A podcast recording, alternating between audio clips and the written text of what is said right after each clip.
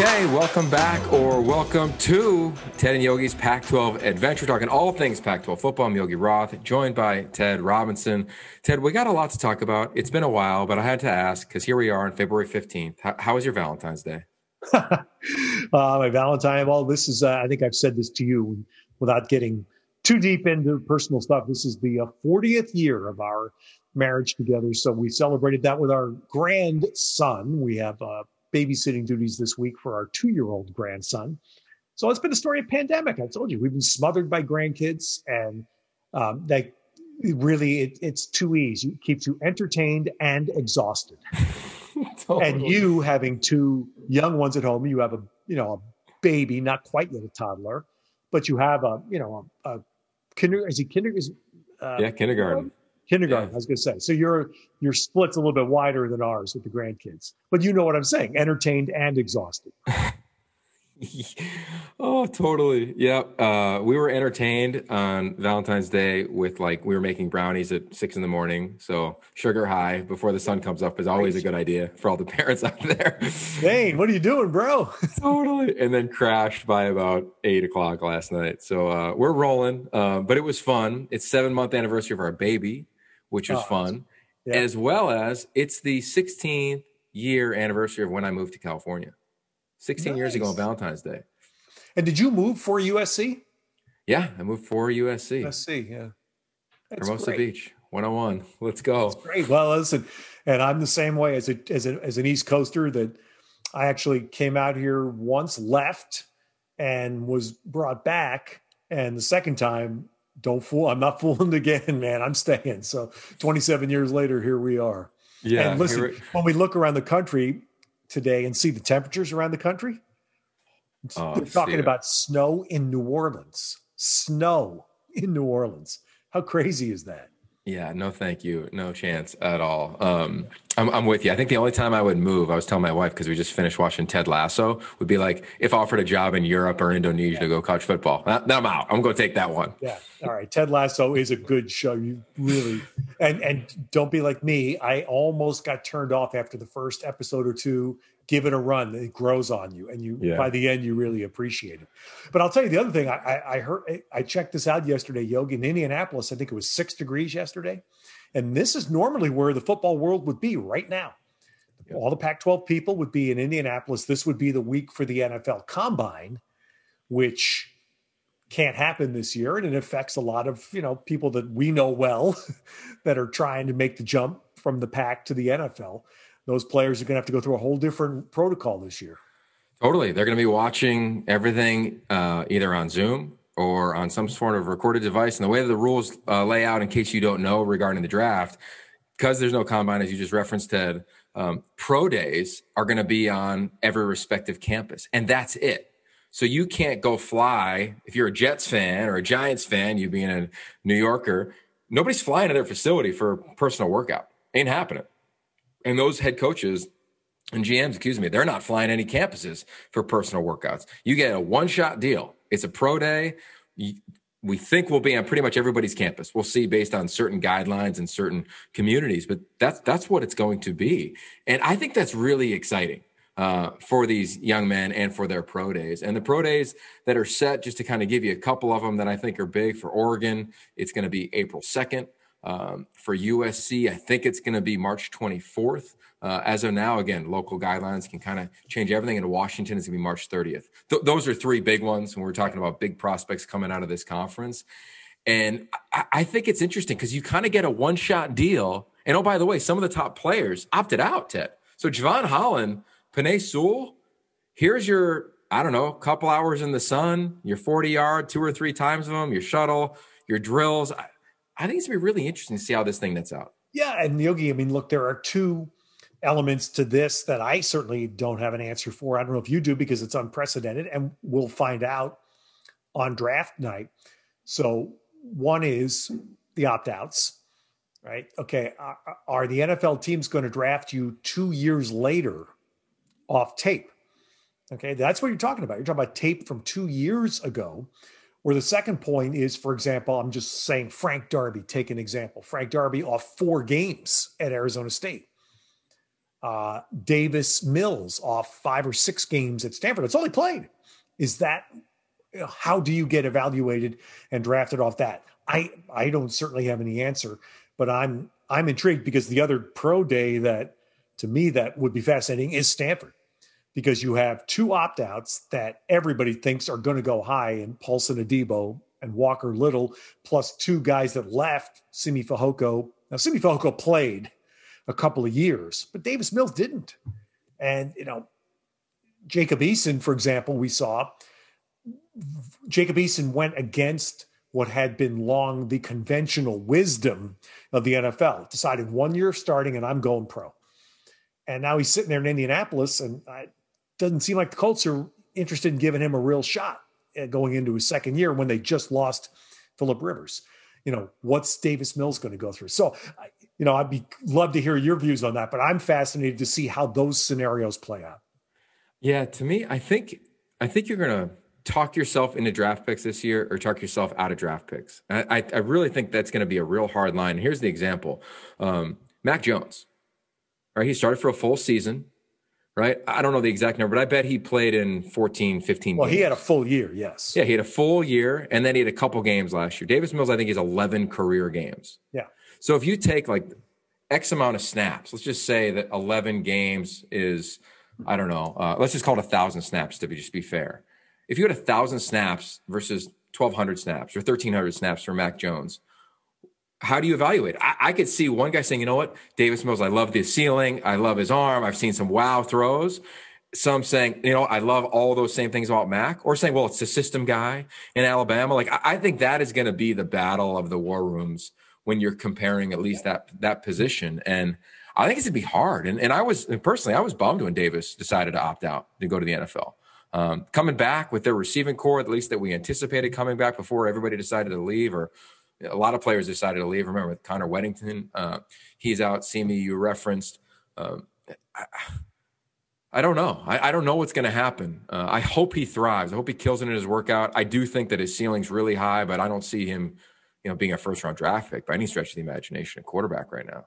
No, I well, yeah, again, sitting in a chair like this, I would be surprised as well, and that's why I'm, I mentioned Eason as something of a comp because Eason was what you talked about stud guy, goes to Georgia, wow throws, all that stuff. Third guy in Indianapolis this past year, you know, doesn't get a sniff of the field. It's a COVID year, which makes it even more uh, difficult on development. Now, Philip Rivers says, I'm done. I'm walking away. And there isn't a single peep out of Indianapolis that we're going to give Jacob Eason a look. I mean, maybe they are and it's private, but you hear them in the conversation to trade for Wentz, for example. And if that happens, Jacob Eason has no shot in Indianapolis. And who's giving him a shot because he hasn't seen it. So this is the um, it, it's it's what we see in basketball all the time, Yogi. And I'm I'm fearful that it's going to start to creep into football. And in basketball, at least there is this quote G League. There is a developmental league. It's not glamorous. It's not as much money, certainly, but it does give the players that pro experience. There is no developmental league in football. You know, despite 50,000 tries over the last few years, our friend Joey Roberts you know, was involved with it. They keep trying to have a developmental league and nothing sticks. So that if a kid, you end up like Jacob Eason, you're a third guy in an NFL camp. It's uh, somewhat invisible. So let's have this discussion because um, I, I, was on a radio show with Kate Scott this week talking about Pac-12 quarterbacks in the NFL. Josh Rosen being one of them, right? Just re-signs with San Francisco. He starts for three years in college. Was banged up a little bit for one year, so give him yeah. two and a half years as a starter. And then let's take Jacob Eason. Really, uh, his freshman year he played. We'll give him that, but you know, ultimately by the end of the day, he played one full season. One year. Yeah. One big season that I think is evaluated for the league, right at Washington. And Davis Mills ultimately he'll play 11 games, right? When it's all his career said and done, I believe 11 games. What would you rather have when you don't have a developmental league? Right? Would you rather have your backup be Josh Rosen, who at least has played more snaps, or would you rather take someone who's got a really high ceiling? Right? In those two, I, I don't know the answer, but man, I, I think it's a fun conversation because at some point we see it all the time in college. You have to play you have to play to get better. Max Brown's the best example, who we love, former intern with us. He is awesome. He played as a senior at Skyline High School, didn't play again for four years, and got beat out. And he even admitted it. Man, I got rusty. So I, I wonder that of, of how this thing goes. And I'm with you, Yogan. Uh, look, you know, the definition of upside is part of your question. What is the definition of upside? And that becomes a subjective measure. Josh Rosen was a high first round pick. Right? Amen. Yeah. So I'm saying people forget that now. So Josh Rosen was a high first round pick. Jacob Eason was what second round, I believe. Was he second or third? Late late second or third. I'm yeah. Sure. So yeah. and Davis Mills to be determined. But to me, you say combination of what was regarded as upside plus experience. It's Josh Rosen, right? Yeah. Because he was he was, and I'm a believer in, for example, Davis Mills wound up playing part of a year at Stanford, but he wasn't the guy. KJ Costello was the guy. KJ gets hurt, he's out. Davis Mills gets thrown in. To me, I would think there is a there is a point to being the guy, where you take one reps, as you would know, QB one reps in practice all year. You're the you're regarded by your teammates as the leader, as the guy. Um, so that's what Davis Mills had for a half a year at Stanford, right? They played six or seven, whatever the number of games was. I, I again, uh, this is where I get back. It's unknown to me how that's going to be judged, but I have a hard time envisioning a scenario where Davis Mills gets drafted by a team and thrown. Well, you don't want to throw him in right away. That would be the wrong thing. But put into even where you're the number two. Right. I, I don't. I can't see that happening. Just such a lack, such a lack of body of work, despite the fact that he may be regarded to have a pretty good upside. Yeah, you know, I just keep thinking like if you had um, you were going to offer Josh Rosen and Davis Mills coming out of high school, they're both number one quarterback in the country in their respective years, right? And then if you said, if you took, I was talking to a coach the other day in this conference, and they said, well, put Davis Mills on Alabama. Would he do better than Mac Jones? Like, he might be a better passer than him. I mean, he's really he's an elite passer, I think. Um, but but I, those are all the the what ifs that I think come to mind. What I hope happens this year is because guys are going to fall based on maybe their projections. I'd like to think if you decide to leave early, like you think you're a first or second round draft pick, right? A lot of people think that. And we all know that that's not necessarily going to happen. There's only X amount of slots for that. I hope you end up falling to a team that really wants you, right? And that doesn't need you right now. Like when Josh got picked at Arizona, he he was going to go play. He was going to go play. Like he just had to. Right? I saw him. I saw him first. Yeah. He beat the 49ers twice in his rookie year. And he, yeah, there you go and, and, and yeah, he, he did. He got a chance and he played, and then their system changed. Their ideas changed, and they and that's part of this whole scenario as well. As you you as a quarterback, you need to end up in a place where there where it fits. It's not as dramatic a difference as college, for example, but where your skill set's appreciated. So Cliff Kingsbury goes into Arizona. He's not interested in Josh Rosen's skill set. It's not a fit at all. So Josh goes to Miami, and then they see Tua in front of their eyes, and bang, you know, they fall in love and Josh is out again. And he goes to Tampa and, you know, he's got no shot at Tampa. He's just an insurance policy there. 49ers pick him up. He's an insurance policy.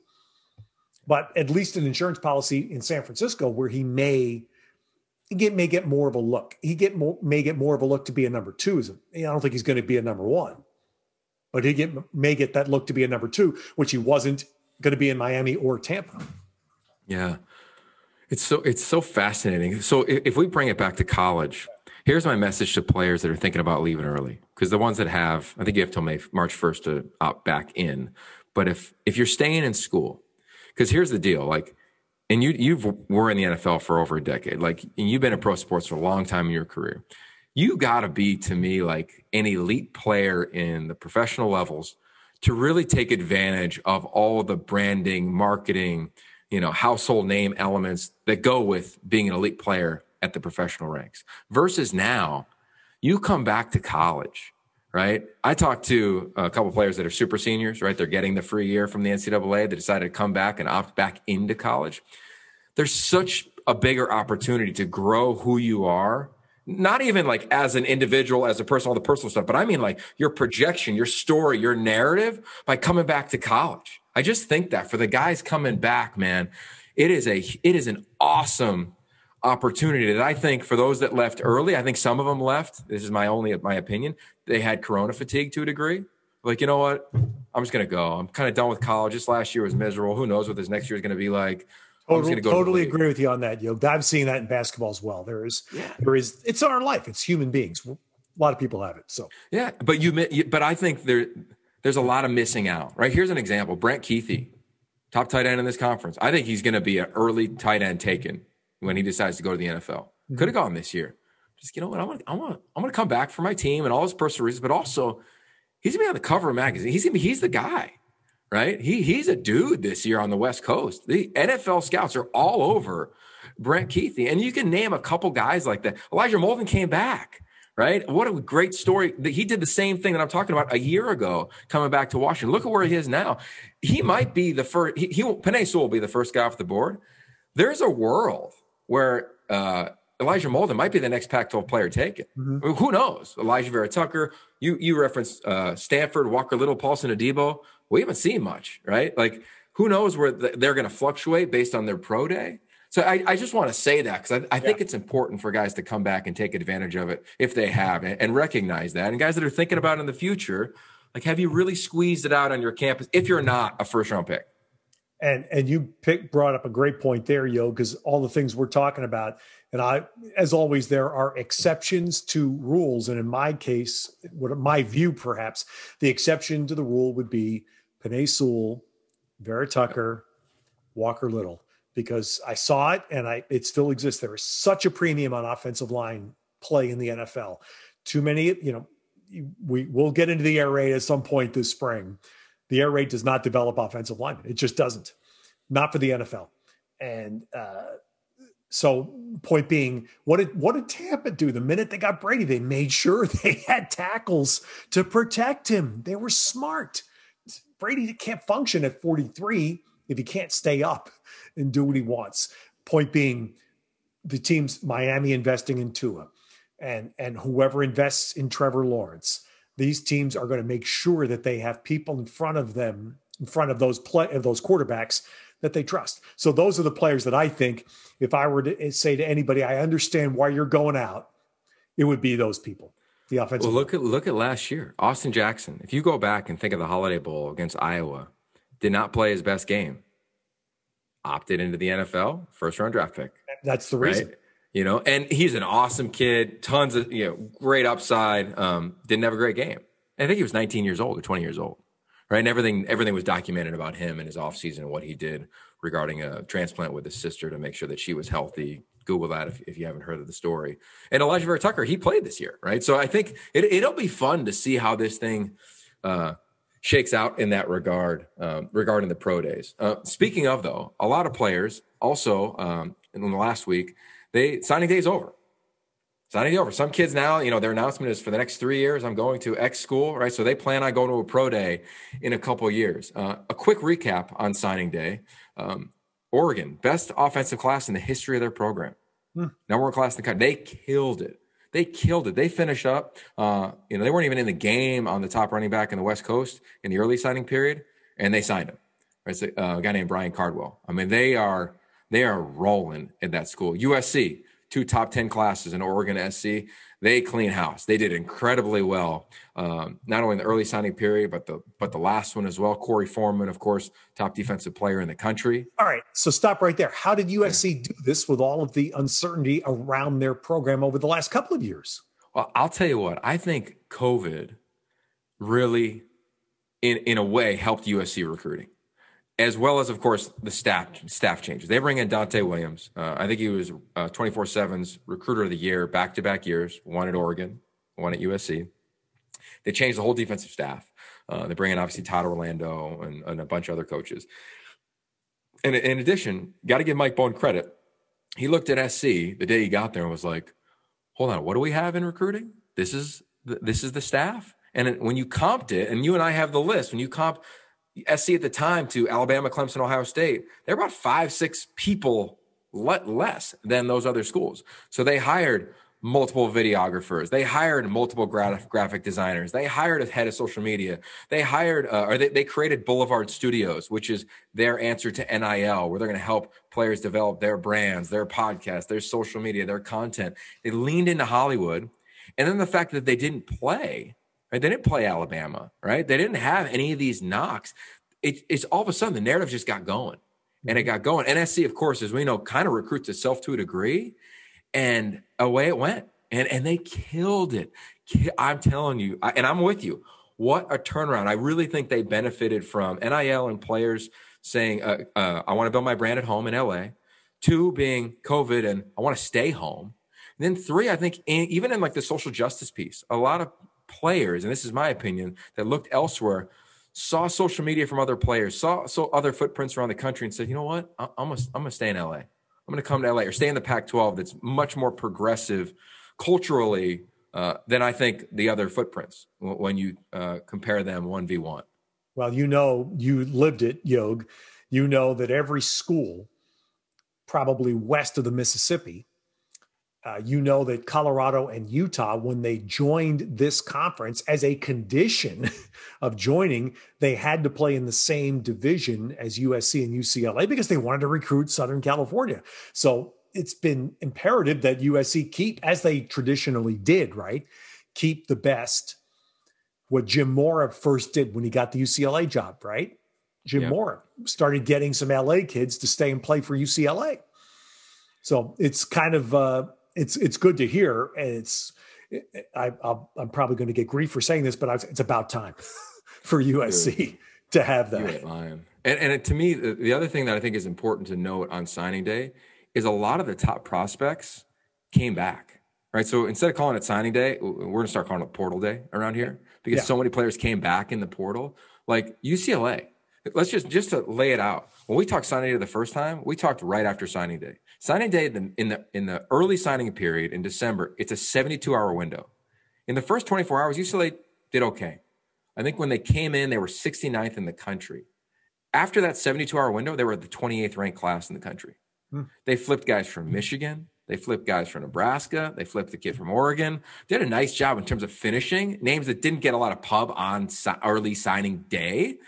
And then in the most recent portal day, as we're calling it in February, they bring in Zach Charbonnet, a running back who transfers from Michigan, Southern California guy. But they did a Chip's done a nice job of getting creative with that. And then you add in the players that are returning, DTR, uh, Brittain Brown, Qwuantrezz Knight. I mean, they did a they did a nice job, and schools in this in this conference did a nice job regarding the portal and just kind of a couple little holes that got filled in early February. Yeah, that's well, that's good to hear. I said that's vital. All right, so Portal Day, the news of the week is Tyler Shough. Yes. Whoa. I was blindsided. Were you? I was surprised. Yeah, especially the timing of it, right? If if he was going to do it, I thought he would have done it prior to anybody starting school. And we're in February, right? They're about to start spring practice. And I'm thinking, all right, you know, like they're gonna have a competition at the position, uh, but it's his job to lose. And I just think that he made the call based on he didn't think he was uh, either going to have a chance to get the job or he wanted a fresh start. And he made the decision to change. And I've had a chance to talk to him. Um, he's excited about about moving forward. And this is a guy, he's got two degrees, by the way, which is insane in three years what he did at Oregon. I was just going to say, here's here's the equation, folks, that I've I I think I've only seen this once before that I can think of where he's transferring as a grad transfer with three years of eligibility. Yeah. It's crazy. I don't I don't think he's gonna exhaust that. We've seen crazier things. Yeah. Obviously, Kevin Thomson at Washington, I think he was a seventh year senior this year, had a chance to come back for another one. Uh, he'll be working on it their pro day. But I, I I'd like to see, I mean, he's got a ton of interest, right? Teams in the Pac are going after him as well. I'd like to see him stay in this conference. Uh, I think he's got a lot of talent. You know how I feel about him. I've raved about him a lot. But this is the world that we're in. But this is the world that we're in. The reality is a school can pick up a player via the portal or the waiver wire, if you will, all the way up until school in August or September. And they could play. They could play. I mean, you could show up August 20th, for, for, for instance, and go play. So I don't think we've seen the end of it. Um, Oregon, they lost also Cale Millen. He enters the transfer portal. So they went from the deepest quarterback room in the conference a month ago to now, um, obviously Anthony Brown is a projected starter, of the transfer from BC, who played the majority of the snaps in their bowl game. Uh, they have uh, Jay Butterfield, who came in last year. They have another freshman who they got from the South, talented athlete, um, who was a Elite 11 quarterback. And, uh, and they signed the top quarterback on the West Coast, Ty Thompson, this year in the country. Mm. So it, will be interesting. Robbie um, Robbie Ashford is the quarterback I was talking about at the South. He once was committed to Rich Rod at Ole Miss. Okay, so they so, still have room. All right, so let's let's talk about Shough for a second. Arizona kid, where's Arizona? Jedd Fisch, where are they in their quarterback standing via the portal? Well, I think they're going to take a run at him. And by the time this podcast gets published, might even have an answer on that. But they worked it with Gunner Cruz, transfer from Washington State. Mm-hmm. They also got a transfer from uh, I'm blanking on the quarterback or the school. Uh, a quarterback out of Florida, really talented player who was the AAC Player of the Week a couple times in his career. Oh. Um, and ended up transferring from out of there. That they really like him, uh, but he won't be there till training camp. So they have those two guys, and maybe they'll add Tyler. And and to me, I think there's it's an interesting dynamic if you go there because everybody is is even. Nobody's been there for a spring or even a, nobody knows the system. Like, the system slate. hasn't even well, been installed. New staff, blank slate. Yeah. So if he, to me, it's about like where can Tyler Shough get in for spring ball? If he can get into school in spring, it's a big advantage for him and, and whatever program he's at. And if he ends up going to Arizona, um, it's on you know, and and here's a guy who kind of prodigal son returns, Arizona kid, as you referenced. Yeah. So I was uh, talking recently with somebody who coached a long time in basketball and just made the comment to me, you know, nobody recruits in basketball anymore. You don't have to. You just play the portal. And is football heading that way? Yeah. I hate to say it but I think it is Jordan McCloud was the quarterback's name who I was thinking about, um, who transferred from USF. I think so. I think that's just the game, and I think the coaches like Arizona State, right? They save five scholarships to give to guys in the portal. Like you got a roster management. You know, I talked to Herm about it on signing day on the Pac-12 networks. That's that's what it is. You know, and I think it's going to drive some coaches crazy, um, and I think some coaches are going to thrive. But to me, it's just at the end of the day, roster management is yes, filling names and bodies into slots, but I think it's also working the roster you have. Because I know if I was, if it was me, let's just take Mike Leach, our old good buddy at Mississippi State. He goes there. First thing he does is bring KJ. What does that do to the quarterback room? Right. I've talked to other first time head coaches that said, you know what, I can't bring a guy just yet and make it be my guy. I think Jedd's is different because Grant Gunnell left. He went to Memphis. Wow. Uh, yeah. They had nobody. You know, they will Plummer. No, they have somebody, but they don't have anybody that's entrenched as the starter. Unfortunately, uh, yeah, that example is a rough one because we know Leach's mo, and he'll throw kids under the bus in a heartbeat. That's my yeah. view. Uh, no one else has to subscribe to that, but that's my view. And certainly, his past history indicates he has no interest in the players that he inherits. So, yeah. um, so, so that's uh, that's an unfortunate. I think that's an unfortunate characteristic of him. But I, but the point you're raising is an absolutely correct one. I think I've seen it as well. Um, it's a, uh, it's a very delicate thing when a coach comes in. Generally, when a coach gets a job, it's because the previous coach failed, right, or the previous regime failed. So the new coach comes in and thinks, okay, everything that was done here was wrong, everything was bad, and I'm going to change everything. Well, the problem is you have kids that are staying, right? Yeah, who've been a part of that. Some kids succeeded. Not everybody in, in a program fails. Some kids succeed, even if you have a bad season, is what I'm saying. Um, and so uh, it just that that frustrates me. But um, I I was really taken back to this quote because I'm seeing it in, in basketball. And again, basketball has a different structure because of the one and done uh, element, or the fact is basically just a free door. Players can leave and go pro at any time. Uh, whereas football, there still is a three year there's a three year wall, so to speak. But the portal in basketball is everything now. If you're recruiting a high school kid, you're basically recruiting them think at, at this level, you're recruiting them thinking it's one year, maybe two, maybe two. Football isn't that bad yet, but my goodness, we're seeing it. I think isn't Jonathan Smith working the portal pretty pretty heavily oh, at yeah. Oregon State? Isn't he another guy that's using that as basically a tool to build the program?